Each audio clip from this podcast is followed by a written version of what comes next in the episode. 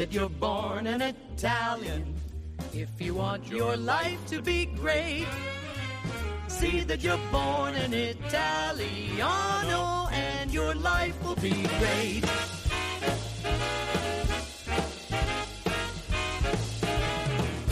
From the moment you're a small bambino, you eat pizza, you drink vino. Then they make you roly-poly. You get stuffed with ravioli. If your mama's a paisano, you will have the world on a plate. So see that you're born an Italiano, and your life will be great. Hey there, Paisani. Welcome back to another episode of the Italian American Podcast. Today is Monday, October twelfth, so let me wish everybody out there a very happy, healthy, and blessed Columbus Day. It's Italian American Day across the nation, and I'm sure there are many, many people out there celebrating, but it's uh, an appropriate time for us to come to this final episode in our Conversations on Columbus series. And uh, boy, oh boy, I got to be honest, I'm very, very happy to see the holiday come. It's always a great chance to engage in wonderful Italian-American content, and there's going to be so much going on today and so many things online and on T V, but man alive, I got to tell you, I am ready for this series to be over.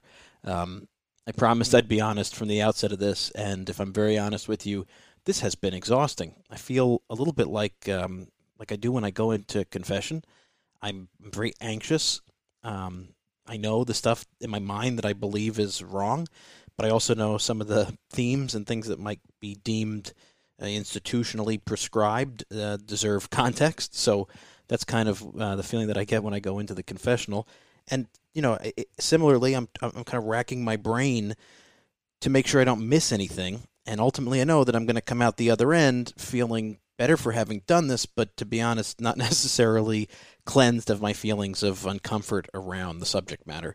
So I don't think there's any solution in here for me. And that's why this episode, if you notice on the graphic, is entitled uh, Conversations on Columbus Conclusions with the big question mark, because I'm not quite sure that I have conclusions, uh, even though that's what I hoped I would find on the outset. Just to recap for everybody, this is the sixth of six episodes, so the previous five, we've sort of laid out our journey and the questions I wanted to ask. I looked into the hard historical resources we had, primary and secondary documentation. We then spoke to critics of Columbus and Columbus Day and Columbus mythology. Uh, from there, we took a little detour to separate out the Italian-American approach and the questions that it brings up from a more general approach to this uh, conundrum. And finally, last week, we heard from Columbus's supporters. And so here we are today to try to sort of wrap everything up and tie a little bit of a red, white, and green bow on this thing and see if we can't uh, kind of come out the other end with what was useful in this exercise, because I think there was a lot of utility, and I've been getting a lot of great responses from it, and uh, shockingly enough, it's been picked up by a lot of other media sources, and uh, we've been getting calls and doing interviews and things like that. I never intended to sort of make myself a talking head on Columbus, but when you study this much of a subject and try as hard as we have to sort of dig into exactly what the truth is, I think that that becomes contagious, and, and, and I And it seems like people really respect the process, and um, I'm very thankful for that. And speaking to that end, one of the things that I did intend to do that did not come out of these six episodes, I had really hoped for at least one other episode, and I wanted to have conversations with Native American leadership. This has been a theme recurring in my life since my time at the National Italian American Foundation, when a lot of this Columbus stuff started to explode, and there I was in the seat as the president and C O O of a major national organization trying to sort of wrestle with all of this and the discontent on both sides. And I've always wanted to make sure that the conversation could be had, especially when we were talking about the Italian-American perspective, but even in the American perspective between our community and the indigenous community. And unfortunately, we did reach out to various tribes, to uh, speakers and writers, and even to multiple national Native American organizations, uh, the equivalent of uh, Native N I A Fs or I S D As, et cetera, et cetera. But unfortunately, we were not able to get any of them to come on and participate in these conversations. But coincidentally, when this airs today, Monday, October twelfth, it'll air in the morning. And at one p.m. Eastern Standard Time, I'll actually be taking part in a live conversation online as part of the Wall Street Journal's community conversations. Uh, I'll be joining the Journal's Ebony Reed and Kevin Gover, the director of the Smithsonian's National Museum of the American Indian. And uh, I have to give a huge shout out and a gigantic grazie to Anne-Marie Dooling, one of our longtime listeners, who actually invited me to participate. She's at the Wall Street Journal and uh, had been listening to the series and reached out to me through our website contact form and really set this whole thing up. And I first and foremost appreciate her confidence in what we've been trying to do here in the series and bringing me the opportunity to do this on a wonderful stage like the Wall Street Journal and in such great company of, of uh, Kevin Gover and Ebony Reed, and to get the message out and finally have a conversation with Native American leadership. That's something I've really always thought was important. So, Anne-Marie, thank you first and foremost for listening, and thank you for your confidence in what we're trying to do. And I got to tell you, I've had some conversations with Anne-Marie and Ebony and now Kevin just about what the Wall Street Journal is doing with these community conversations. It's a wonderful new initiative that they created in the wake of the tragic death of George Floyd, and these conversations are all available for free online. You can join in through the web link that's available on our social media. If you hear this in time or if you've seen it on our social media prior, free and open to everyone, even those who are not subscribers to the Wall Street Journal, which is a really great way to lead what I think are super important conversations that have to be had now.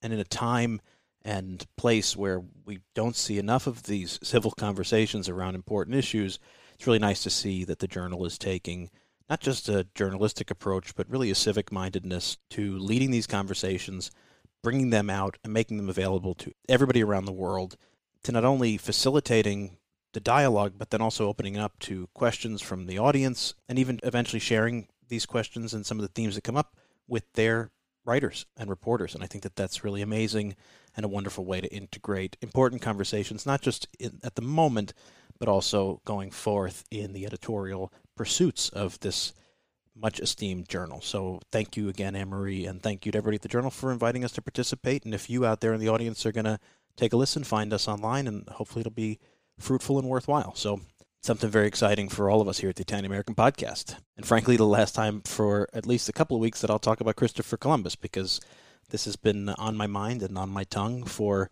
months now, as you've heard. And uh, I'm looking forward to going back and talking about canning tomatoes and things like that. And I'm sure many of you are too. But before we can do that, let's see if we can't get some conclusions from this series. And like I said last week, we heard from those who would support Columbus's case.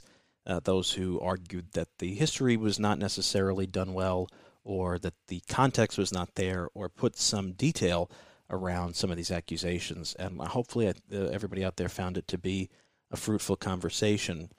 But I think for this episode, one of the things I want to make sure that I do is really share with you the themes that have come up, the recurring thoughts that have come up in my mind as I've had these conversations and as we've all journeyed down this road together. And like I say, it's taken me all over the place to learning things I had no idea about, reading stuff that I never thought I would read, interacting with some of the most fascinating people I could have ever imagined speaking to.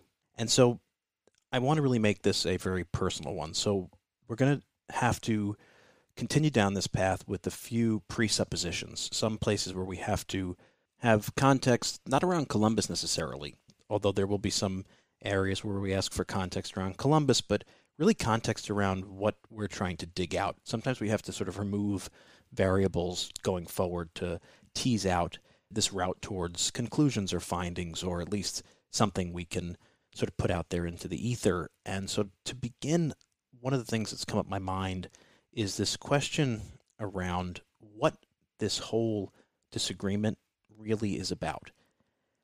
And so if we can suppose, just for a second, even for those of you who are not supporters of Columbus, if you could just suspend your disbelief for a moment and suppose we could exonerate Columbus completely of the charges against him.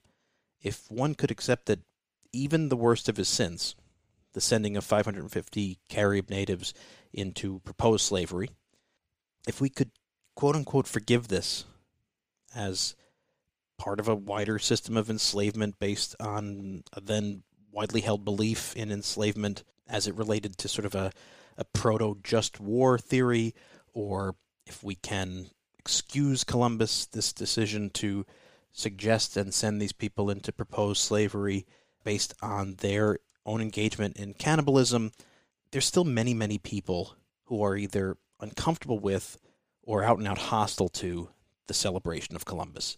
Even if we could really presuppose for a second that he had not engaged in any system around slavery, I still think there are people that are genuinely disturbed by Columbus. And I wonder if that's because what many are really uncomfortable with is not the man, but what I keep calling the moment.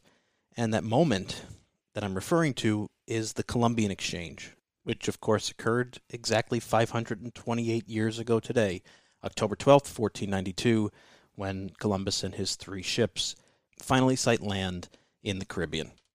And I've really come throughout this process to the conclusion that despite whatever historiographical confusion or frankly shortcomings exist in how Columbus is being taught today, or maybe even because of them, uh, most people that are on the anti-Columbus side are actually more distressed by the effects of his landing here than even the specifics of his biography. Because the truth of the matter is, I think we have in this series seen, if nothing else, that Columbus's accusers are using snippets, versions, I think ideologically charged portions of the record, and in some cases they're they're flagrantly wrong. I have come to that conclusion. I'm not necessarily a defender of Columbus, but I will say a lot of the stuff that I've read has been just bad history. And even with that being the case, even if we could make clear to everyone out there who opposed Columbus,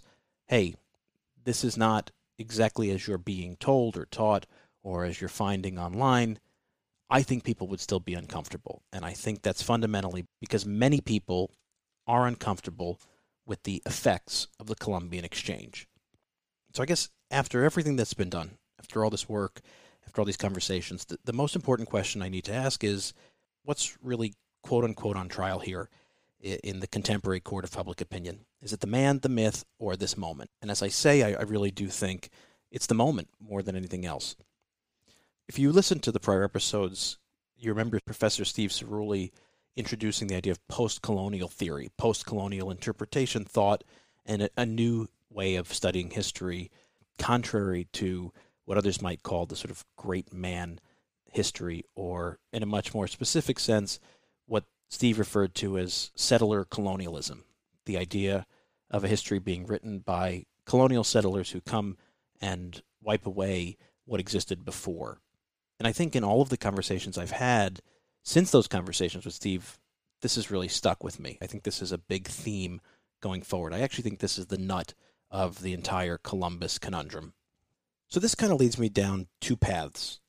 Number one, can we blame Columbus the man for all of this? And frankly, does it even matter whose name is on the holiday? If a saint had led this exploration, if the most enlightened and effective administrator governance has ever produced had been in charge, and the men left behind had still committed their own atrocities, would it really matter who was the central figure in all this? And secondly, what does it mean if people are consciously or subconsciously actually criticizing the joining of these two worlds and all the bad, but also therefore all the good that came with it? I don't want to engage in apologetics or attempt to be um, convincing John. And yes, that is uh, that's a shout out to those of us raised watching Fraggle Rock. Um, so let, let me just be clear. There are some who would argue things like, well, but the Italians got the tomato, or those kind of oversimplifications. I'm not talking about that. I'm not talking about there was bad, but there was good. That to me is an invalid argument. We have to look at these things as a whole. You can't separate out the bad from the good. It's impractical and it's not fair history. What happened happened, good, bad, and ugly, and we need to talk about it. But we also need to put it into context of what it means to who we are today and whether or not it's worth either replacing and reimagining the celebration or continuing with the reinterpretation or recommitment to the celebration. Essentially, I want us to acknowledge whether this conversation is really about Columbus or about the Columbian Exchange, because I think that those are two very different conversations, and having one as a metaphor for the other is obviously not working. And so One of the voices that you've heard from before, just briefly, is Professor Silvio Laccetti. And Professor Laccetti, as we've introduced in previous chapters of this exercise, is not a Columbus expert. He's written on Columbus multiple times and has been very well regarded in his writing, but he's actually a professor around the themes of civilization. And so I think it's important to bring him in now to sort of flesh out what exactly it is that I'm getting at. Well, my point of view on the whole matter of Columbus is uh, a little bit different from the typical history. I look at Columbus as a figure who was very important to the spread of civilizations. And like any other figure of that sort, there are many things that happen, some that are intentional, some that aren't, uh, that cause repercussions that last right to the present day. So looking at it in the broad perspective, what happens when civilizations clash? And they've always been clashing throughout history. What did Columbus do? And what is he unfairly accused of doing? These are the, uh, the more important questions for today. So if you look at what he did, his first voyage, this is when they met. And this is the critical point. This is why October twelfth is the national holiday and so forth. Well, what happened on those days, those first days? Do we really know? No, we don't know.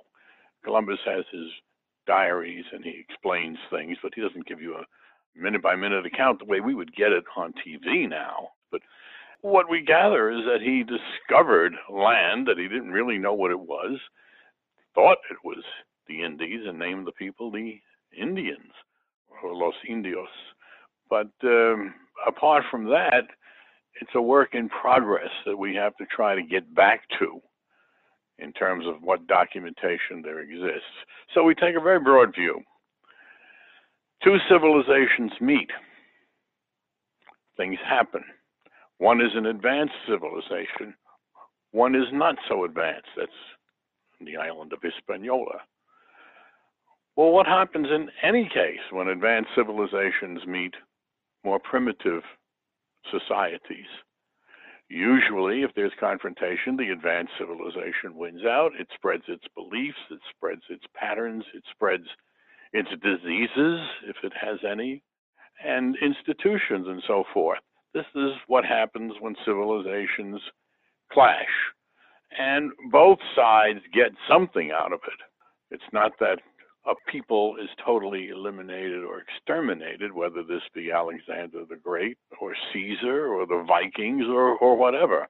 Uh, you do have these moments of intersection where crisis occurs and great change occurs, and that is what happened when Columbus came to the New World. So what took me fifteen minutes to get to, I guess Professor Laccetti said very well in three, which is, no matter Columbus's intentions, this was clearly a clash of civilization. And that kind of clash is not unprecedented in human history. It happens frequently, and it happens in diverse geographies. The difference here is this is a clash of civilizations that did not know one another existed. And if we are going to offer to Columbus the contextualization of his time, I think this is a really important point.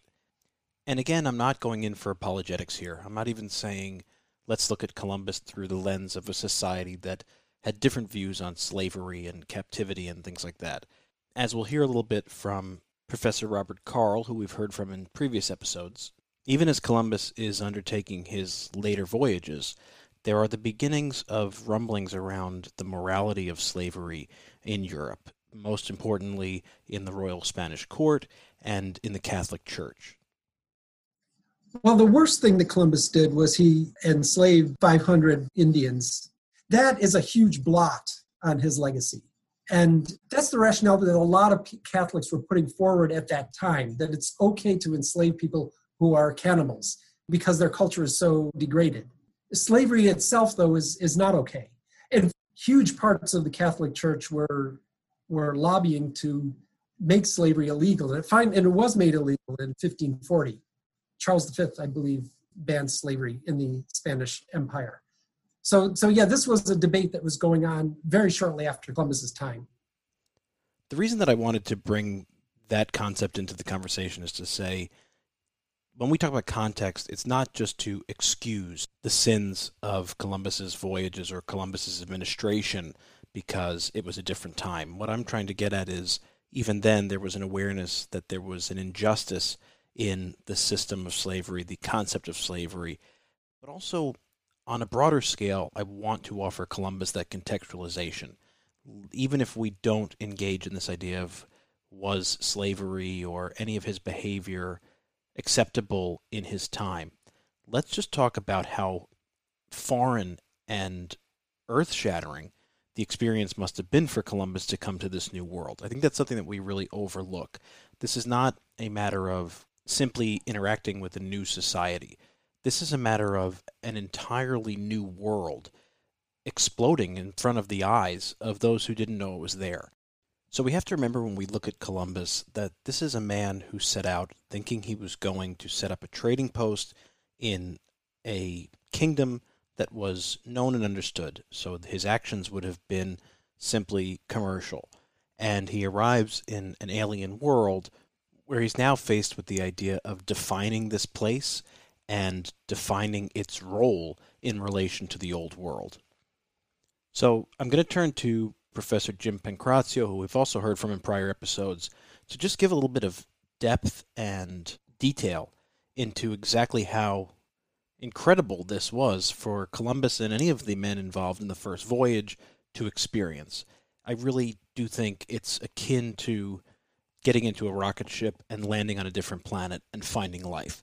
And as Professor Pancrazio will talk about, this is the invention of a whole new consciousness, a whole new world, a whole new glossary, a whole new understanding. And Columbus can only do this through the eyes of the old world. And I think that's really important for us to understand as we try to dissect what the Columbian Exchange really means. One of the difficulties that we had from the onset was the discoverer versus colonizer. Uh, did he discover or did he encounter? And And I try to cut through that and say, well, he invents. And I think that's a perspective that was presented by Edmundo or Gorman in one of his books, The Invention of the Americas. He has to invent concepts.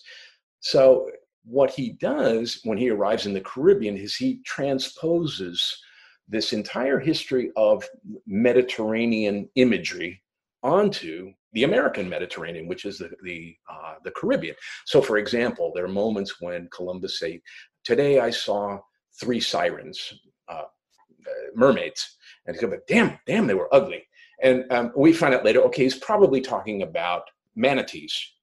We see other moments when he's um, having a, an attempt to converse with indigenous populations in Hispaniola, and he thinks that they're describing another tribe, and he describes that other tribe as the, uh, the, the in Spanish, it's the canicéfalo, the dog-headed men from classical literature. I suspect they're talking to him about alligators. Um, but what Columbus does is he takes all that classical imagery that comes from the Iliad, the Odyssey, and the Aeneid, and mixes it with Marco Polo, and then takes all that baggage and then comes to the Caribbean. But what he does is he projects all of this imagery onto the New World. And some of that imagery comes, comes from uh, the Bible, for example, when he sees the, the, the nakedness of the, uh, of the indigenous people.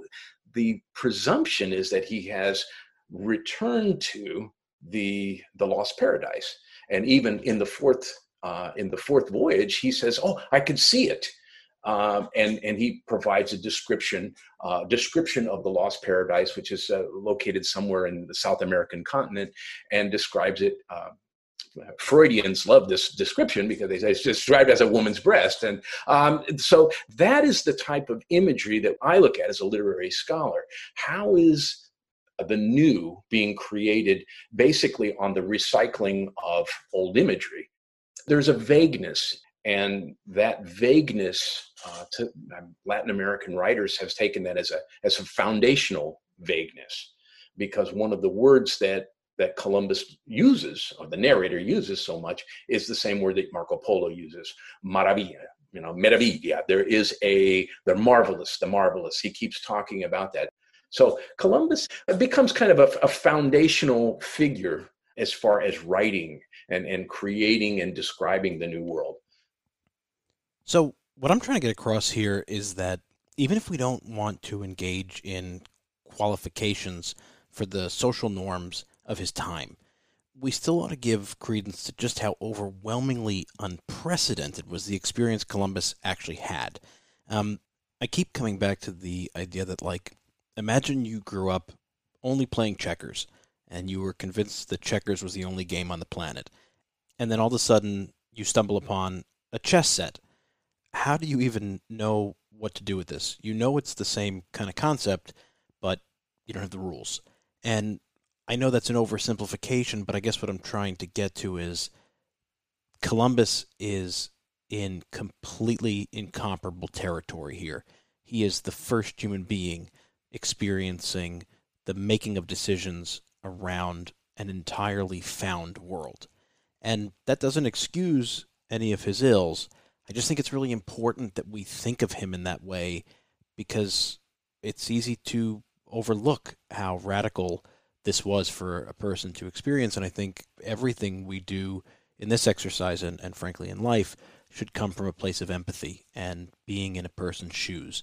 And you really have to wrap your head around the momentous nature of this interaction if you're going to be empathetic when exploring Columbus.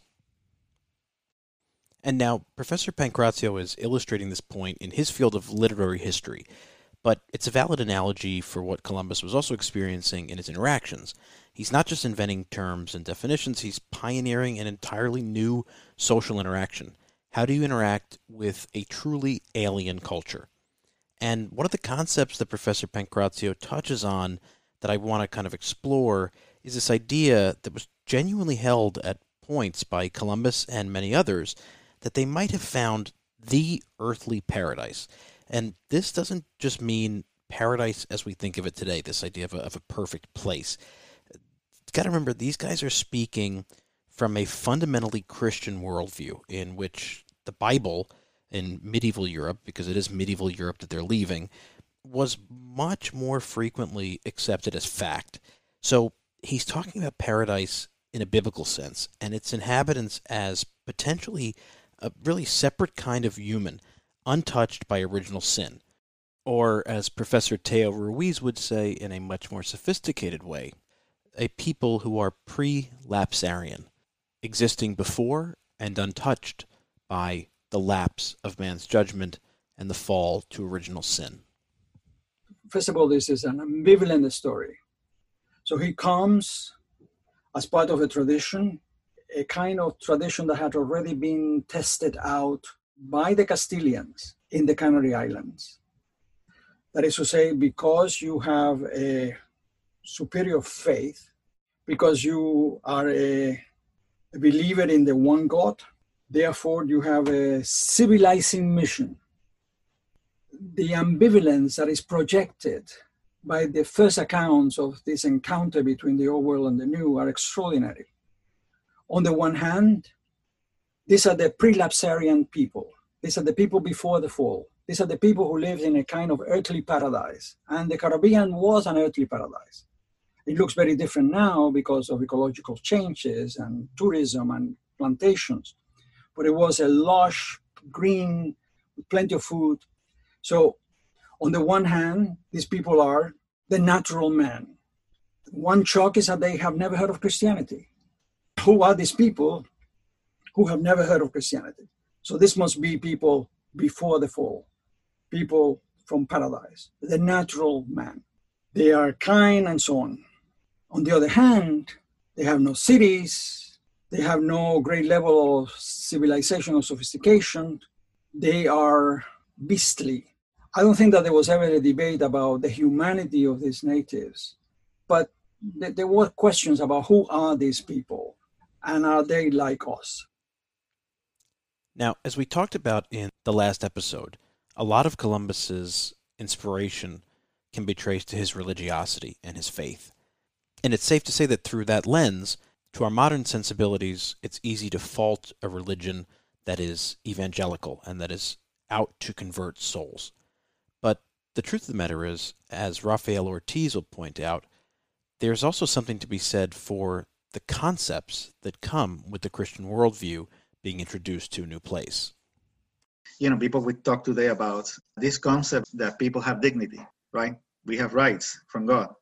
I say that that concept came because of Columbus, because those ideas are from the Judeo-Christian worldview. Because when he came here, that worldview was not here. People were doing the same things. They were they believed that they had the right to conquer their neighbors. You had the Incas, you had the Aztecs. They were imperialistic too. Uh, you had the Mayas. You had the Caribs, who were cannibals, who believed that they have the right to go and conquer and kill and enslave and eat their enemies. And also you had the Aztecs, who they would sacrifice thousands of people to their gods. It is the Spaniards who stopped that kind of thing. You know, they stopped the cannibalism, they stopped the human sacrifices. You know, the priests start to question about this thing, saying these people, whatever they're doing is wrong, but they're still human, created with their dignity. So the, this thing about the dignity and the image of God is a Christian thing that came because of the ideas of the people who came after Columbus. Now, what Raphael is saying, I think it's very important to clarify. It's not that the behaviors that we would criticize today, uh, conquest and war and enslavement and cannibalism, that the indigenous populations were engaging in were unique. Obviously, the Europeans were engaging in much of the same. That's the entire crux of this conversation. But the point is, in their Christian worldview of the time, the Europeans had a sense of what was just based on human dignity, and that was truly absent from the indigenous system. It was a completely novel concept in this new world. And the reason that I want to include this is not to weigh value systems against one another, but because one of the other things that Rafael points out later on in our interview, I think is very important, is this mythology and in some ways ideologically driven tendency by many to overlook the ills that existed in indigenous society in fourteen ninety-two leads to a very dangerous oversimplification in what has come to be known as the myth of the noble savage. Look, Bumble knows you're exhausted by dating. All the, must not take yourself too seriously, and six one since that matters, and what do I even say other than, hey? Well, that's why they're introducing an all-new Bumble, with exciting features to make compatibility easier, starting the chat better, and dating safer. They've changed, so you don't have to. Download the new Bumble now. And again, as I said last week, this clip is going to come from one of our interviews that had some audio problems. So bear with me because I think it's an important one to the conversation. But also Las Casas, he's the creator of this thing that we call the legend of the noble savage or the myth of the noble savage, because he portrayed the indigenous people as almost as angels. But then he portrayed the Spaniards as evil monsters. Uh, that's what is called the Black Legend. And uh, and yes, it's true that uh, Spaniards, they committed all sorts of atrocities against the indigenous people. But Las Casas was not the, the only one accusing them for, for that. The first person who dealt against these people was Columbus, because then people used the books of Las Casas as propaganda, especially the book that he wrote is called A Brief History of the Destruction of the Indies. You can find that book in English. That's the book that people are using to claim that Columbus was doing all sorts of atrocities. But if you read the beginning of the, of the book, you will see that the book is not even about Columbus. It's about events that happened after Columbus was removed from office, or he was already dead. And many of the places mentioned in the book are places that Columbus either never settled there or never reached. So other nations translate that book, and they use it for propaganda against the Spanish people. Okay, but the, the next one, you should read Peter Martyr, because in his version, you will see that the indigenous people were human. They were doing exactly what the Spanish were doing. War, conquest, slavery, uh, because as I said, Las Casas, he portrayed them as angels, all the indigenous people. You know, when he said that the natives were almost uh, untouched by the scene of Adam and Eve. But when you see Peter Martyr, you're gonna see the uh, indigenous people acting like like any other human, doing all the things that humans have done through history. So I want to take a couple of directions from this. First of all, the idea of the myth of the noble savage. I think, for me, there's a, a dehumanizing to indigenous peoples in this. It's false history, B, and C, and most importantly, I think in a weird way, those who are attempting to uphold the concept of an indigenous people's day or an indigenous people's retelling or re-examination of the Columbian Exchange, when they refuse to acknowledge the humanity and the ills that existed in pre-Columbian society here in the New World prior to fourteen ninety-two, in some sense, they're actually in some way doing the same thing that they're trying to undo, which is holding indigenous society to a Eurocentric concept, meaning this society is good in contrast to European society of the time, which was bad. And to me, it, it cheapens the examination of what is an immensely important and absolutely undervalued part of the history of this continent and our country.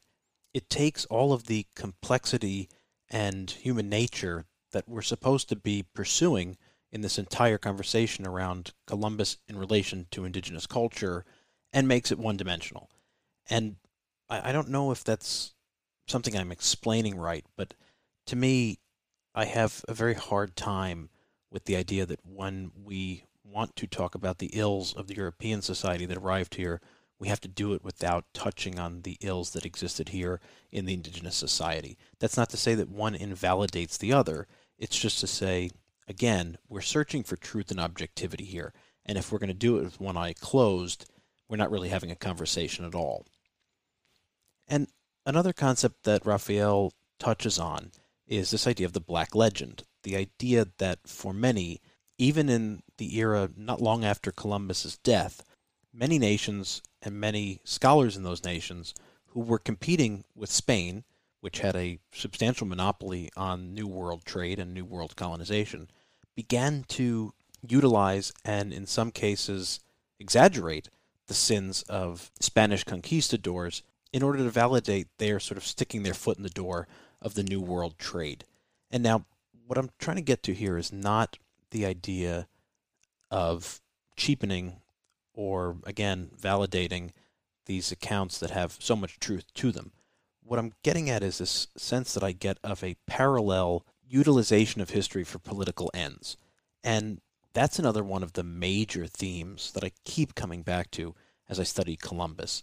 This idea that, much like this black legend, Columbus has continuously, throughout history, been a figure reinterpreted and utilized by groups that needed either a hero or an enemy.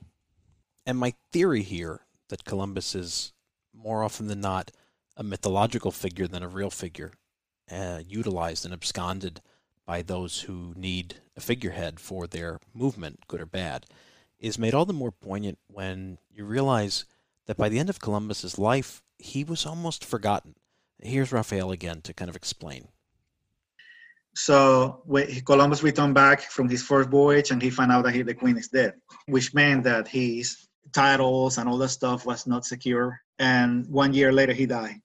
Depressed, forgotten, and uh, unappreciated. He was forgotten. I don't know if you knew this story that also then later, uh, Amerigo Vespucci, you know, he went to explore and he uh, they published his version of the story, and he became, it was a very popular story at, at a time that Columbus was already forgotten. So somebody took the name of Amerigo and, as America and, and put that name on a map. And that's why America became America. And Las Casas, he was upset. He said that it, it should be called Colombia or Columbus or something like that. He believed that Amerigo was trying to steal that honor from Columbus. Because also Amerigo, he wrote that he reached the continent one year before Columbus. But that was not true. Columbus reached Central America, the continents, and South America. He made a map about it, and that's the way that Amerigo reached the continent, because he was using a map that Columbus drew.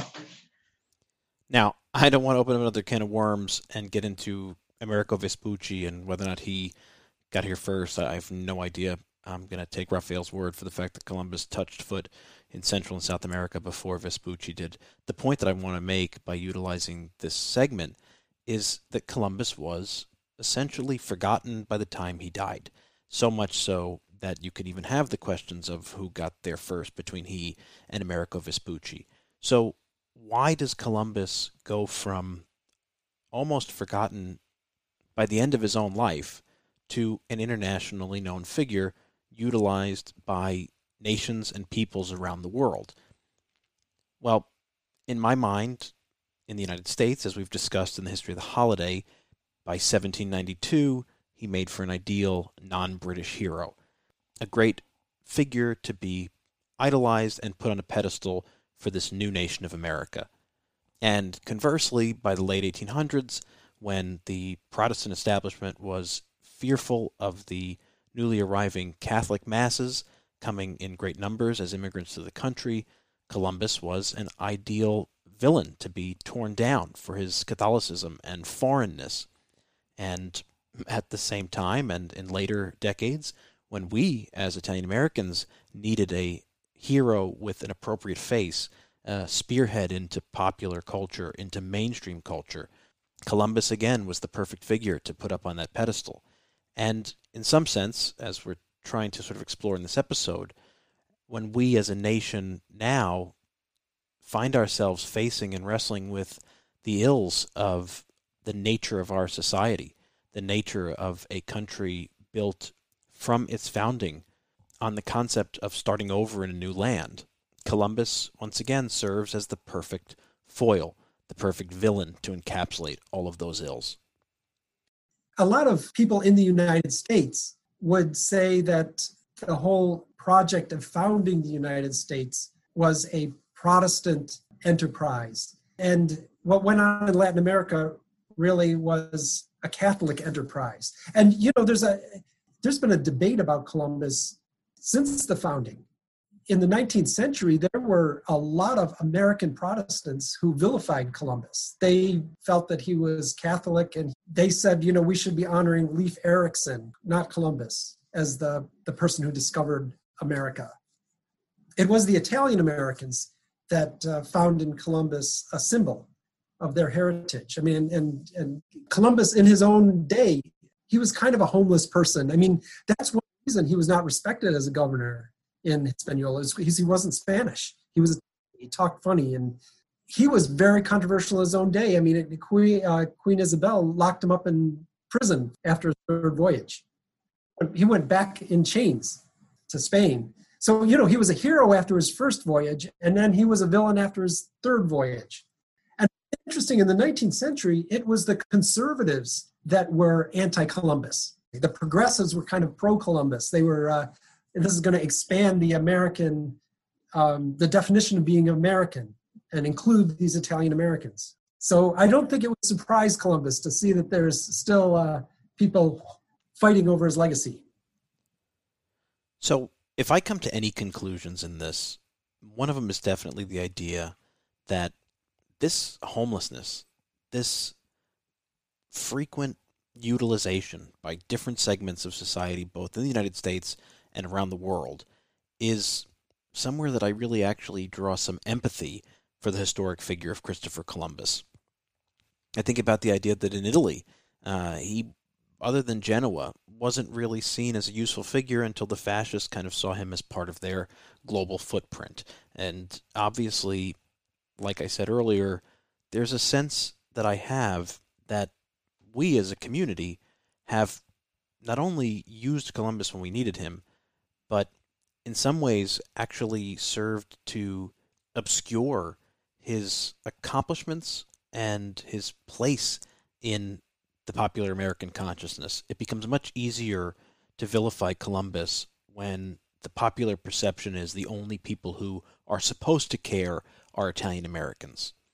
And I think that's why, as we talked about in the fourth episode, it's so important to me to detangle my Italianness from this conversation. That's another one of the major themes that's been just pounding in my brain throughout this, which is, as an Italian American, frankly, I'm not that attached to Columbus. It's not like he or his role in the history of the United States or the hemisphere is part of my definition of being Italian American. I've actually found the concern that I have, the empathy I have, call it what you want, it comes from my Americanness, and it really comes also from my desire to be fair and objective in history. Uh, I can't get over how easily we can use historic figures and then overlook the ills of others. I find that really, really difficult, because as soon as you start to dig deeply into the life, the strengths, the weaknesses, the blessings and the sins of a figure, then I, I suppose you have to hold that standard to everyone. And I, I think that's really, really difficult to do. I've had guests on these interviews who have said we should have no heroes, and, and I, I just fundamentally don't believe that. And I don't have any academic backing to tell you why. It's just my sharing of who I am. I believe it's good to have people to look up to. I got a real kick out of Professor Pancrazio talking about another historical figure who, Uh, if you go to any souvenir shop, any t-shirt store in the country, chances are you'll find a shirt with his face emblazoned on it, who, who himself has a checkered past, but one that we're just not talking about right now. Why do we need heroes? Why don't we look at people as human beings, uh, capable, uh, fallible, certainly, um, capable of good and bad, and capable of being judged, but also capable of having a very clear perspective and a reason why they do things. Um, and, and, and really understanding them within their context. So the kind of the hero worship, I mean, even in my f- academic field is, is hotly contested, and it's very difficult. I mean, think of a figure like Che Guevara, uh, which is, um, and in some places is revered as a saint. And I, again, with the same figure, I said, we have to read his text. Um, we have to read what he says, understand what he says. Now, I'm I'm appalled by some of the things when he talks about the, the real revolutionary is a cold-blooded killer. I mean, that's a direct quote from his last, one of his last essays. At the same time, the people who are presenting this kind of Motorcycle Diaries version of Guevara, um, I'm kind of like, hey, wait, folks, have you actually read? Have you read the text? Okay, when we look at, at the writing of history, they say, what is it? It's the act of great men that are forging history through their deeds, and then now we monumentalize them as a uh, as an example of civic virtue that we all have to emulate. And I'm saying, well, well wait a minute. I, I, I want to resist history. Uh, for me, I differ from Professor Pancrazio in that I, I do appreciate and value the sense of a hero. I think mythology, which is always an agreed upon oversimplification of truth, is valuable to creating a national sense of ethos, a national identity and direction, which, while we may be the most mosaic of nations, is not necessarily a bad thing to have a sense of communal values. It's what this whole show is about. How do you take the disparate Italian-American experiences that all of us have had and find commonality and value to share and to create a sense of, of oneness and togetherness that I think is a strength in identity? I think the idea of belonging to something is important. And so for me, all of this has not been about my Italianness. It's not been about the flawed historical work that I see in any of these Columbus defenses or attacks. It's not even been about the idea of this man getting a fair shake, a fair trial in history that I care about. For Columbus as the individual, this man met his maker five hundred plus years ago, and he's had his trial, the only trial that really matters. What I care about is the American civic sense, and that we're tearing down not just a man or a mythology or a statue, but a concept of our nation and a concept of a national ethos. And what I believe to be that portion of our national ethos represented by Columbus is the idea that when we're at our best as a nation, as a national idea, as a concept, as an experiment, any man or woman around the world can gather the strength of their hands and their natural abilities and risk it all and come here to build a new life, in essence, to discover their own new world. And while that concept of America has certainly always been more beautiful and pure than its actual practice, I believe it's an important one for us to keep striving towards. I, I think it's what makes America different. I always say we are unique in our history in that we're really the first nation state created as a state without a nation. And I'm not to get sociological here, but the idea of a, a nation as a group of people and an ethnicity, a self-aware collection of humans who share a history, a language, experiences. So many, many countries are born out of this nation growing the organs of modern statehood, a nation state. But America is a state before it's a nation. And it may never be a nation in that sociological sense. We're a multicultural, multinational, multi-ethnic mosaic. And I think that that's a really unique and important strength when we allow it and encourage it to be. And so in these incredibly sensitive and difficult times, I think ultimately for me, the most important conclusion is that we can have this conversation and it can turn out a multitude of ways, but it has to be had as a civil, thoughtful, and patient conversation seeking fact and seeking fairness. And it'll be no surprise to anyone who's listened to the entirety of this series that the last clip that I'll share comes from Professor Teo Ruiz, who I had such a wonderful time getting to talk to and was so impressed by the elegance and simplicity of what he shared with me. Uh, and I, I want to share his conclusion to our conversation because it very much sums up how I feel about the way we should proceed in this very sensitive conversation.